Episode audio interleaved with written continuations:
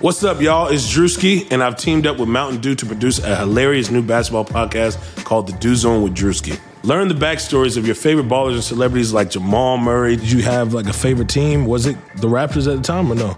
Was the Raptors even started around that time? Come on, bro. I ain't that old, fam. you talking like I'm 50. Taylor Rooks, A'ja Wilson, and many more. You won't want to miss this. Listen to The Dew Zone with Drewski on Apple Podcasts, Spotify, and wherever you listen to podcasts.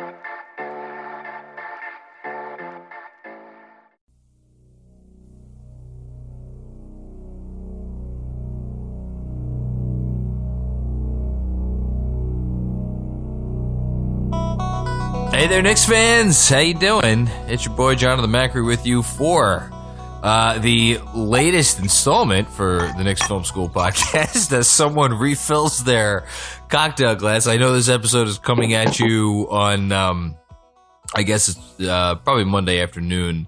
Uh, but as always, uh, myself and uh, Oz and Yash are recording this right after the latest installment of the Last Dance. We just saw episodes seven and eight. Um, I actually just poured myself a little bit of wine for this for this episode. um, I have not, I, despite the fact that today is my birthday, I have not actually been drinking the last few hours, so I'm I'm quite lucid. Um, Did my, you enjoy our gift? Are we going to start with the gift before we get into the episode? Uh, sure. Why not? Uh, I mean, do one of you guys want to? Do one of you want to tell the, the folks at home what you got me for my birthday? Have at it, Yash. Okay, so we were wondering what to get the guy who has everything, and uh, it's great. Bernard came up with the idea of uh, there's this app called Cameo, which allows you to get celebrities to record messages for people. Celebrities and, uh, in big air quotes and, well, some of so the range of celebrities is is quite large. I mean, you could spend hundreds of dollars on you know sports stars, reality stars, movie stars, whoever, or Bernard and I were able to were, were able to track down Eddie Curry for thirty six dollars. Is that what it cost? Thirty six. Thirty six dollars. Wait, it gets better uh, for many of these stars, there's a multiple day waiting list, obviously, because it takes time for them to find in their schedules to record a message for some random person. And I, I, I don't doubt that that is the case. Um, we decided to do this barely a few hours before Eddie Curry found the time to record that message. Well, listen. Here, here here's what I, for, I want to say. Three things. First of all, thank you. It was uh, it was a very a very kind gift. Uh, very. I mean, I, I the creativity. If this were like chopped, the creativity is off the chart. Second thing I want to say is, um, I Eddie Curry delivered what I what I can only describe as a genuinely heartfelt um, happy birthday wish to me. Um, I feel like kind of an asshole. Yeah, and that's the for, third thing that for, I was going to say because I I feel it, it kind of broke my heart a little bit, and that and I don't I don't mean to say that to disparage Eddie or wherever he is right now. It looks like he's maybe doing some construction work on his house or some ladders in the background. Um, but it just you know it broke my heart. This guy was a really really really fucking talented basketball player once upon a time, and uh, you know anybody if if I mean I know you guys have read it, but anybody who's listening to this who hasn't read the Players Tribune piece that Eddie penned, it is um, uh, quite honestly, it's one of the most devastating things you'll ever read. How things just you know kind of went wrong for him. Um, that said, it did not lessen my appreciation for two friends who would go out of their way to, to get this gift for me. So thank you both. and, and and Eddie and Eddie, if if you're listening to this, if you're out there, um, I mean, you are out there obviously because you sent me a birthday wish today. Um, if you happen to hear this, thank you for the birthday wish. It was genuinely appreciated, and um, you know, I do hope you are you are doing well. Well, we're off to a rousing start. Um, Bernard, do you want to give your initial impressions of Last Dance episodes seven and eight? That closing moment at the end uh, man, this is it. You're going to retire, Michael Jordan. Kind of, oh man, it, it, it number one, it brought back a lot of childhood trauma of things that Reggie Miller once did to me. But God, you got to love that fucking swagger. Did let me ask you, uh, Yash? You were you were younger for Reggie for for because you're what are you, Yash? Thirty? Uh, I always get this wrong. You're 31, right? 32. I I just turned 30. God, you're really not aging well, man. Um, Thank oh. you.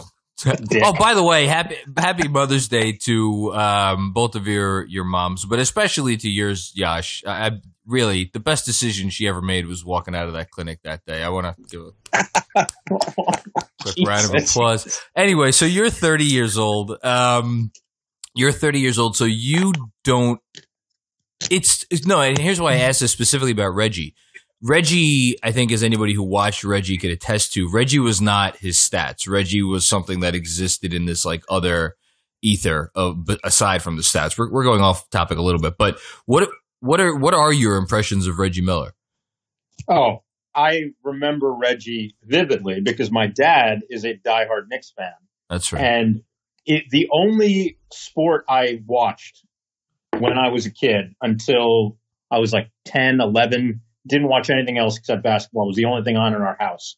And uh, my dad and I would go to games together, and I have vivid, vivid memories. Okay. Of that '98 Bulls Pacer series, and it's still one of my all-time favorite NBA playoff series. So awesome. I'm really excited for that episode because, man, the Pacers got about as close as you could get to beating the Bulls in that series. And Reggie had one of the all-time great buzzer beaters in that playoff series in a game that the Pacers needed to win.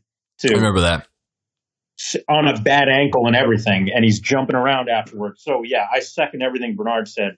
Reggie was just a legend, and I, I remember his nine points and uh, or get it, get it seconds. right. It was eight points in eight points in, in nine eight. seconds. Yeah. yeah.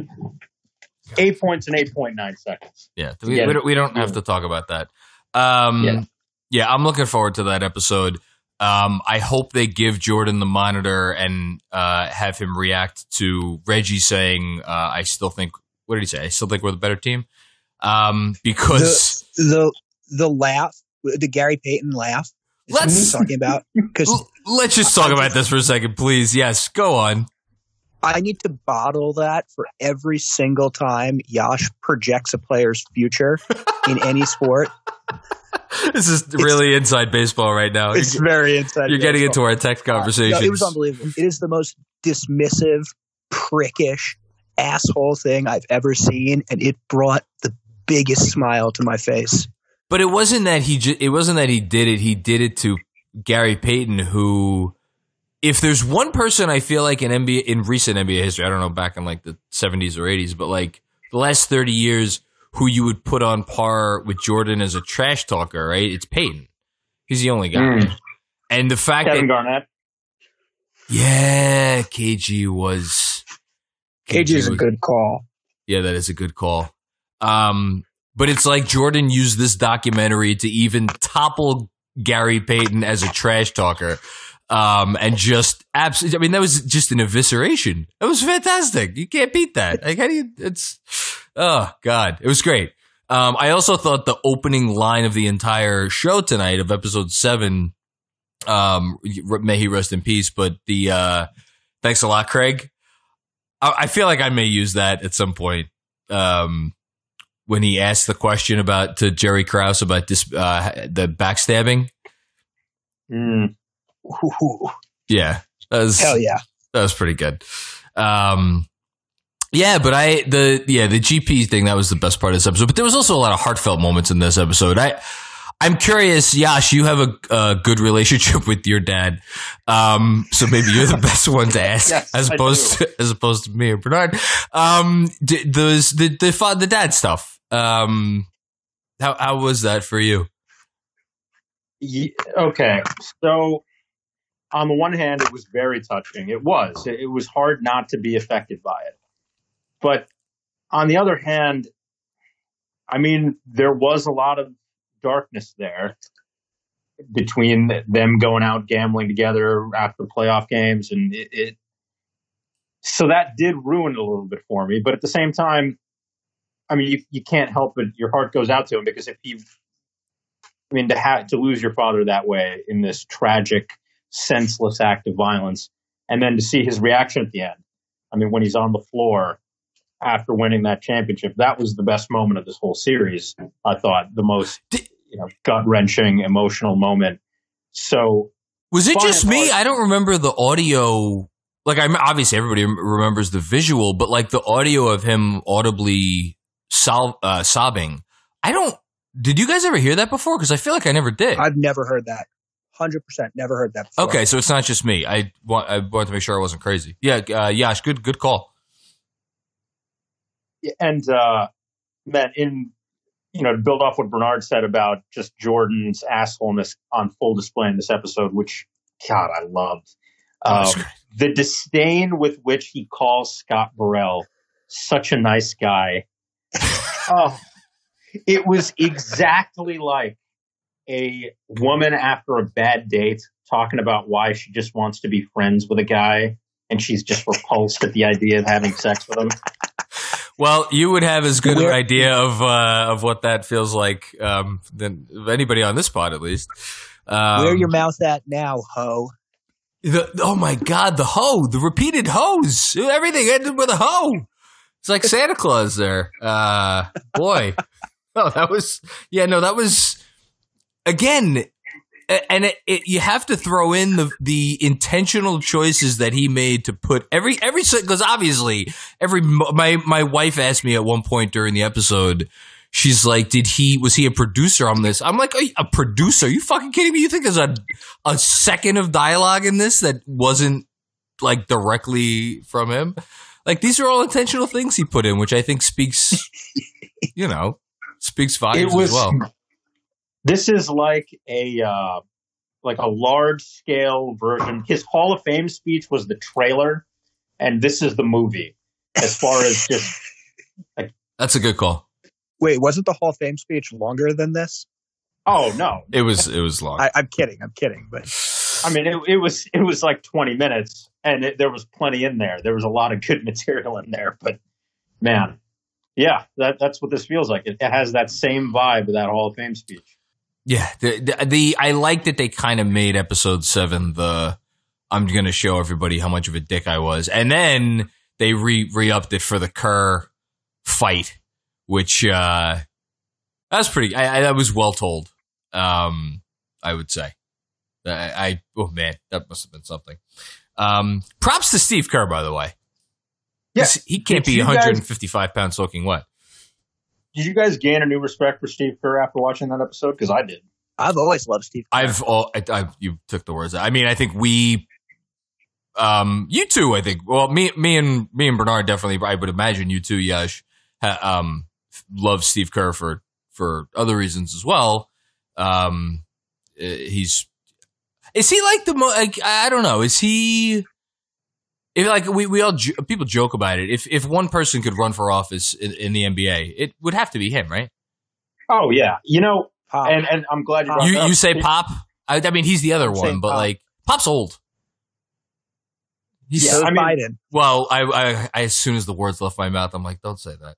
Um, Pop is is he's divisive in a way that like Steve Kerr, everybody loves Steve Kerr, Uh, but yes. at the same time, he has No, that he he's an activist, and I appreciate his activism. I appreciate when he gets involved, and people don't really get furious with him the same way as other sports figures because he just has this natural nice guy charm, but he also has enough backbone and enough fight to do it. So yeah, I mean he'd be my pick as far Steve as Steve Kerr is, is the Pete Buttigieg of NBA coaches as uh, potential uh, as Wow. potential presidential candidates. maybe I don't know. Maybe it's just because I, uh, as I told you guys, I was watching the Becoming uh, documentary on on Netflix before uh, the Last Dance started. Um, I don't know. I think Kerr, has a little, little, little bit of uh, Obama in him in terms of just Mm. like he knows I- he knows how to say I like stuff. Buttigieg. Don't get me wrong. No, you do. I you do like- like Buttigieg, yeah. I Um, like that comparison more than the Buttigieg one because you know Kerr comes off as qualified in a way that Obama did and that Buttigieg did not. So Yeah, there's I currency like there. the Um, yeah, no, I, I liked how Kerr came off. Uh, let's um, before we turn this into a politics episode, which I'm sure you guys would love to do. Um, it was also fun watching this with my wife, uh, not knowing a blessed thing about the Toni Kukoc game. She had no idea that that was ever a thing. So that was fun. Uh, it was not fun to relive that shot. It brought me back. That shot, oh my God, that shot brought me back. Ugh. See, that's why like the entire NBA world was so worried about fucking Scottie Pippen and the Bulls locker room, except Knick fans who were just distraught.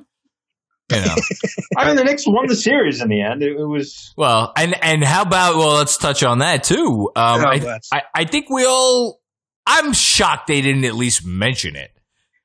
The Yeah. U, the Hue Hollins uh, game five call, but then again, it has something to do with Michael Jordan. So I don't know. Maybe we shouldn't be shocked. I don't know, Bernard. What do you what do you think? I feel like it deserves a little one line aside. Yeah. Some talking head has got to have one sentence to say about it. Yeah. I mean, the trailer for the episode talked about how this was Phil's best coaching job. How do you not bring up that the Bulls? Look, we're all Knicks fans, but they were arguably robbed in that game, and that series could have turned out very differently. Well, I think we actually, you guys probably just hit on it, right? Because, and I, as I said before, Michael Jordan produced every second of this 10 hours. Mm. You're telling me there is not some piece of interview from Scottie Pippen in which, or I'm assuming it would be Pippen probably be the one to say it, of, or maybe even Phil, somebody asking him like, so if that call doesn't get made, do you think you guys win the championship? And then being like, oh, hell yeah. Mm. Yeah, Phil and Scotty definitely said something about it, and you nailed it. Actually, like I'm, I'm shocked not one of us didn't bring it up sooner. Michael definitely had something Left, to do uh, because Left on the cutting room floor. yes, yeah, because that season, I mean, the Bulls won exactly two fewer games without him. They won 55 games in a tough Eastern Conference, and like they beat the Knicks that series. I mean, I, I like their chances against Olajuwon's Rockets. So yeah, Well, you're assuming. call- Hold on, you're assuming they get past Indiana, uh, which they. I, I, um, I I they would probably because the best player usually. I mean, conference finals, best player in the series usually wins the series, and Scottie Pippen would have been the best player. That's a, that would have been an interesting finals. Mm, Rockets, it. Rock, Rockets. Oh Bulls. man, yeah, it's it's an interesting one to think about. I don't know. Um, They had. I, I kind of think the Rockets might win. you think they're? I mean, who the hell knows? There's not a good. There's not a good response for Hakeem. Uh, well, that was still Cartwright, who was on Right. That- kind of the verge of being mummified at that point. exactly. But I mean, Horace Grant was an All Star that year. BJ Armstrong was an All Star that year. Like Scotty on the perimeter defending. If they would have had. It would have been a good series. I would have liked to have seen the series um, in a world where, you know, Where No. you weren't a Knicks fan. right, yeah. like in an objective basketball sense. I mean, I love Scottie Pippen, and I think he doesn't get nearly enough credit for Well, what could- he accomplished. Could we? Well, no, hold on. I, I did want to touch on that before before we uh, get out of here. So, for those who don't know, um, and I actually I I never realized 90, so everybody always focuses on 93 94 in terms of Scotty's year that year. Um, which we should say he finished uh, first team All NBA, third in the MVP voting. Um, I'll put you guys on the spot. Uh, I would hope that you know who won the MVP that year. Come on, somebody has to know.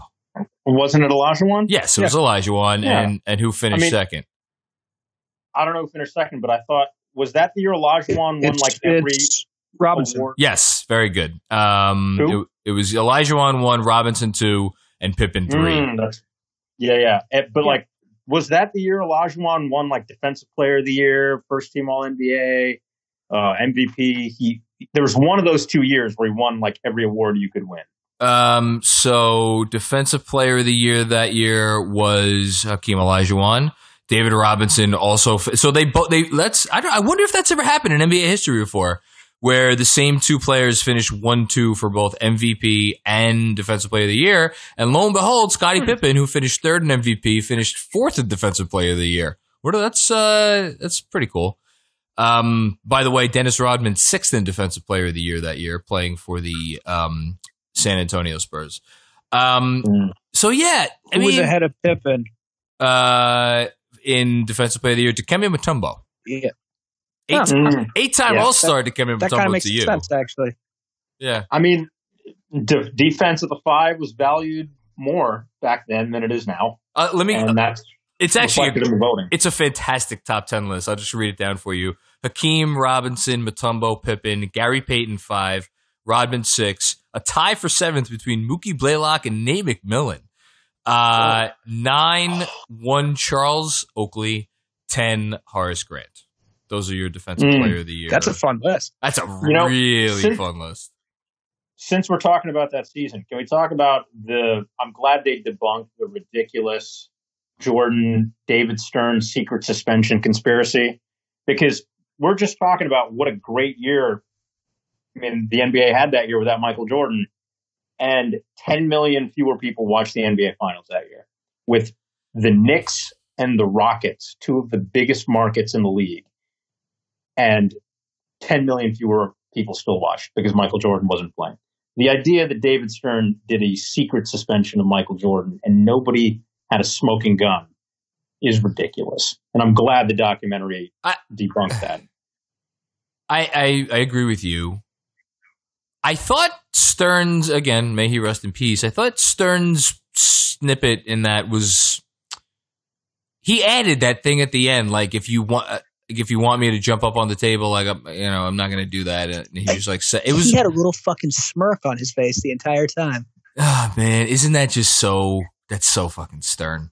Um, it's so stern. It really. He, there, uh, you want to talk about someone? There will never be another one of. There will never fucking be another David Stern.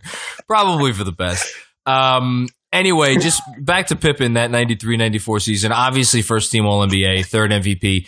94-95, which again, all but 17 games played without Jordan. Despite the fact that the Bulls were not good, still finished seventh in the MVP voting that year. Back to back seasons, by the way, 93 94, 94 95. He averaged 2.9 steals, um, 94 95, that led the league. Um, and then his averages, he, both years, he was basically 22, um, 8 and 6. Uh, and, and the steals. Like, God. That's a fucking good player. I, Yeah. I I didn't look it up, Great but I don't think anyone over the last two NBA seasons has averaged those counting stats. Um, not to mention um, over a block a game in 94 95. I mean, just insane. Just absolutely insanity. I, I, I if Yeah. I could write one NBA book, tell me what you guys think of this. Maybe someday I'll get an opportunity to do this. I would do a d- like an ultimate deep dive into what would Scottie Pippen have been without like playing on his own team for his whole career? Like where would he be ranked in the annals of NBA history if he had his own team? I think that's a fantastic idea. Yeah. I, It's, I don't uh, know how the fuck I would do it, but that that to me, if I could write one NBA book, that that would be the book. I mean, I would read that book. He's such a, but he was such a perfect fit for that triangle offense, which I know, trigger warning, Bernard, sorry. But I mean, he was the ideal point forward for that system. It's tough to imagine what he would have done without Phil Jackson. I think he needed Phil Jackson. He may not have needed Michael Jordan. I mean, clearly they were still a very good team without Michael Jordan in that season.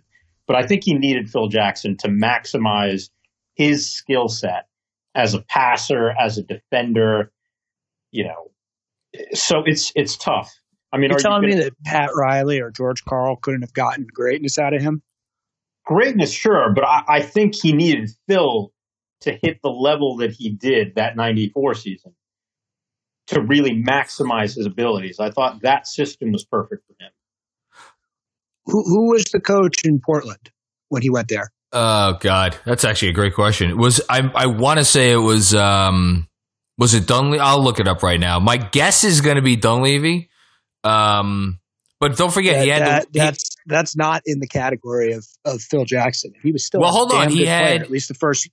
he had one season in Houston um, in 98, 99. That was Tomjanovich. That was the Yeah, strike that was a shortened season. They It was a were too. well. That that team went thirty. Let's talk about this. They were that team went thirty one and nineteen. They lost in the first round to the Lakers, a Lakers team that would wind up getting defeated by the Jazz, who would wind up getting defeated by the Spurs, who would wind up beating the Knicks. So it's not Yeah. like that Rocket team was anything special, despite the fact that it had Hakeem Olajuwon, um, Charles Barkley, and did they still have Clyde? Uh, I'm looking at the roster right now. They did not have Clyde, so they had Scotty and Yeah. Charles. Um, yeah, so that was. I mean, Scotty and Charles hated each other. That team just didn't mesh well together, and then Scotty left immediately afterward because they just And- too many. And that egos. season was a fucking mess too. That season was a mess. And and but for what it's worth, that season Scotty averaged fourteen uh, point five points, six and a half rebounds, five assists, uh, a steal and a half, and half a block. Like he was uh, played in all fifty games. He was thirty three years old at that point. That's you know, and then his numbers in Portland for all four years, he was between 11 and 12 and a half points. He was always, uh, all but the last season. No, actually, sorry. For all of those seasons, he was right around five, five and a half assists. And he was always around five rebounds. I mean, like, the dude was putting up numbers until he was 37 fucking years old. Yeah, Really and good. those. I remember those Blazers teams pretty vividly too. He was the And, heart and uh, soul of them. He was absolutely. He was, and the numbers, the points are depressed a little bit by those teams were really built on their depth.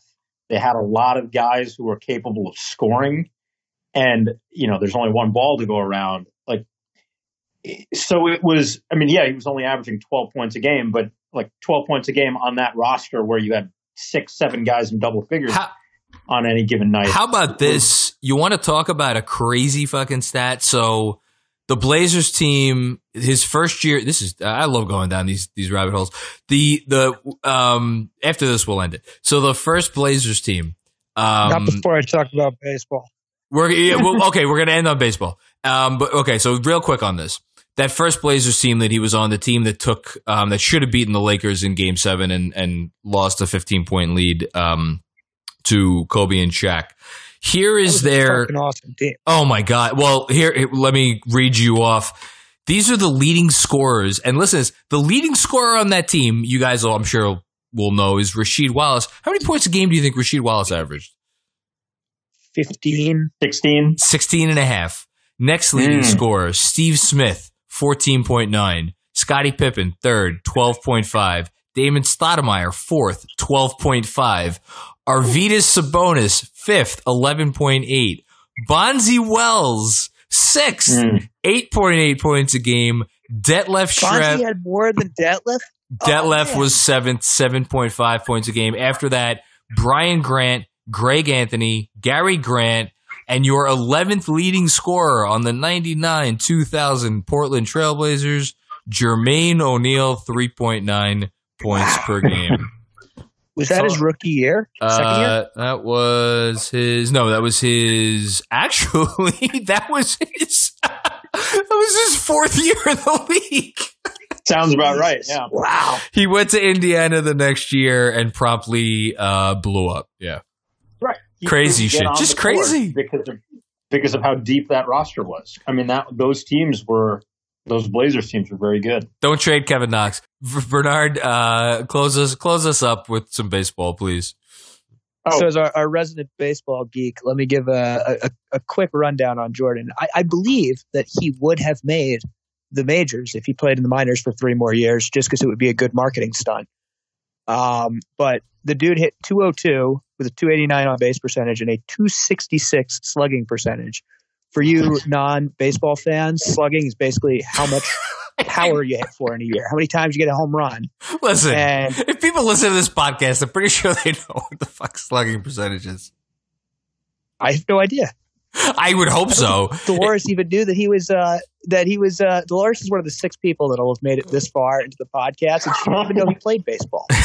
this is, well, no, no, no. She she remembered he played baseball. She didn't remember that he was that he had any modicum of success. And actually, it's interesting that you're making this argument because Dolores's reaction as we were watching was like, "Wow, I didn't realize he even did that well." So it's it's interesting coming at it from two uh, different viewpoints. Obviously, Bad. two hundred two is not what it looks like when an elite athlete goes up there and tries to play baseball. He has a this this slow he has slow hands for a baseball player. He has this slappy swing. He looks like a right-handed Juan Pierre. Uh, and guys guys like that, they need to be left-handed because you save half a second getting down the line to first base.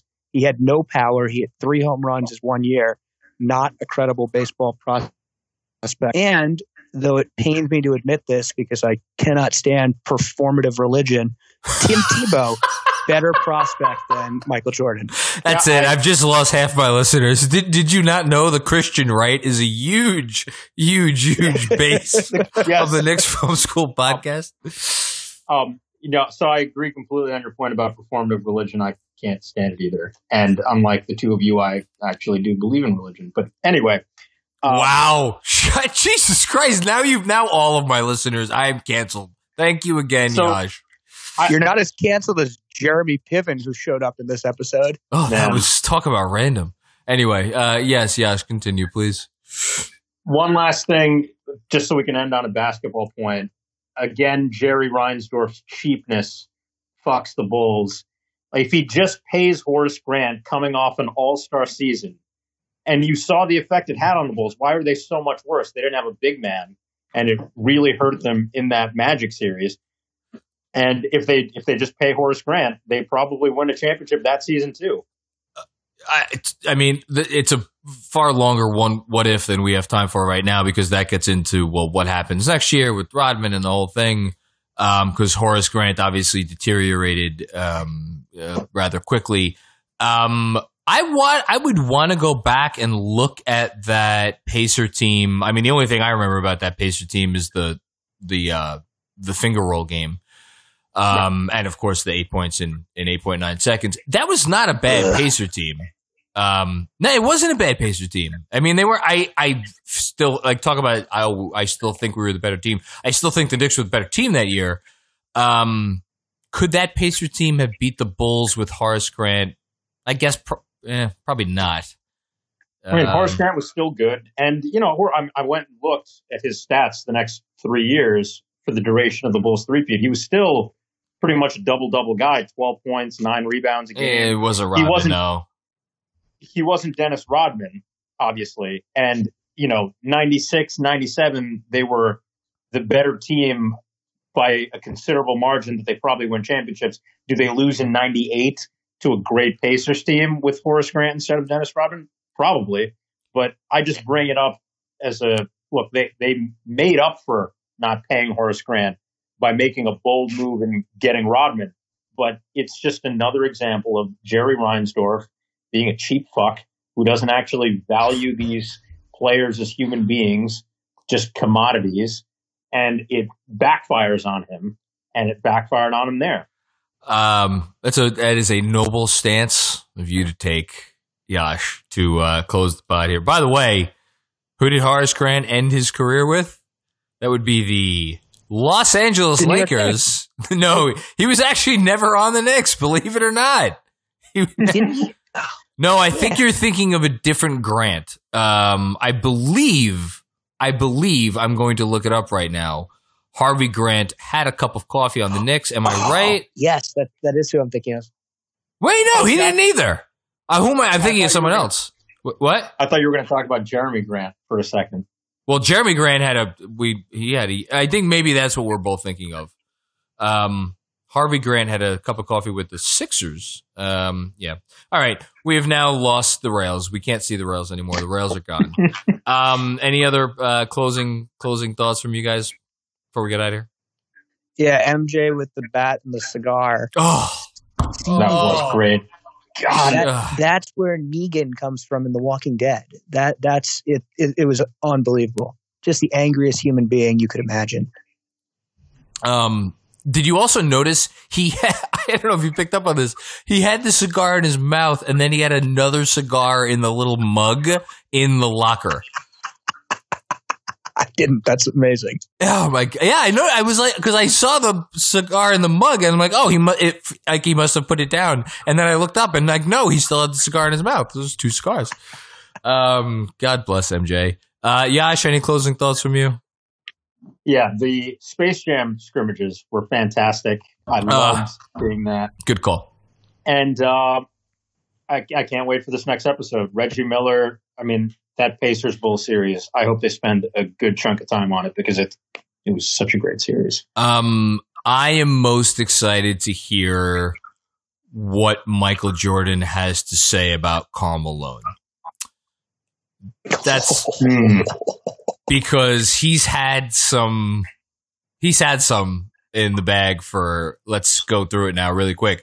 Uh, Isiah Thomas for Patrick Ewing for Clyde Drexler. Um, I have I mean, Ga- Gary Payton. I hope somebody Ga- has Gary- checked on him after tonight. yeah somebody somebody check on the club. Um, I have a funny feeling he may have something in store for Karl Malone, who stole, by the way, um, his MVP uh, that year, lest we forget. So that'll be. He also he also stole food out of his own child's mouth by not paying child support. Oh my god, we almost got through the whole episode without anything. Yeah, no, we're, we've gone far enough. Andrew, leave it in. I mean, it's, it, listen, he, he didn't pay child support. I mean, that is a, that is a documented fact, I would imagine, right? yeah, he's a he's a real piece of shit human being. So I just couldn't help myself. Okay, all right, uh, we're we're done here now. Thank you. Happy Mother's Day, everybody. See you guys next week. Uh, see everybody next week. It's a pleasure as always. Giddy up.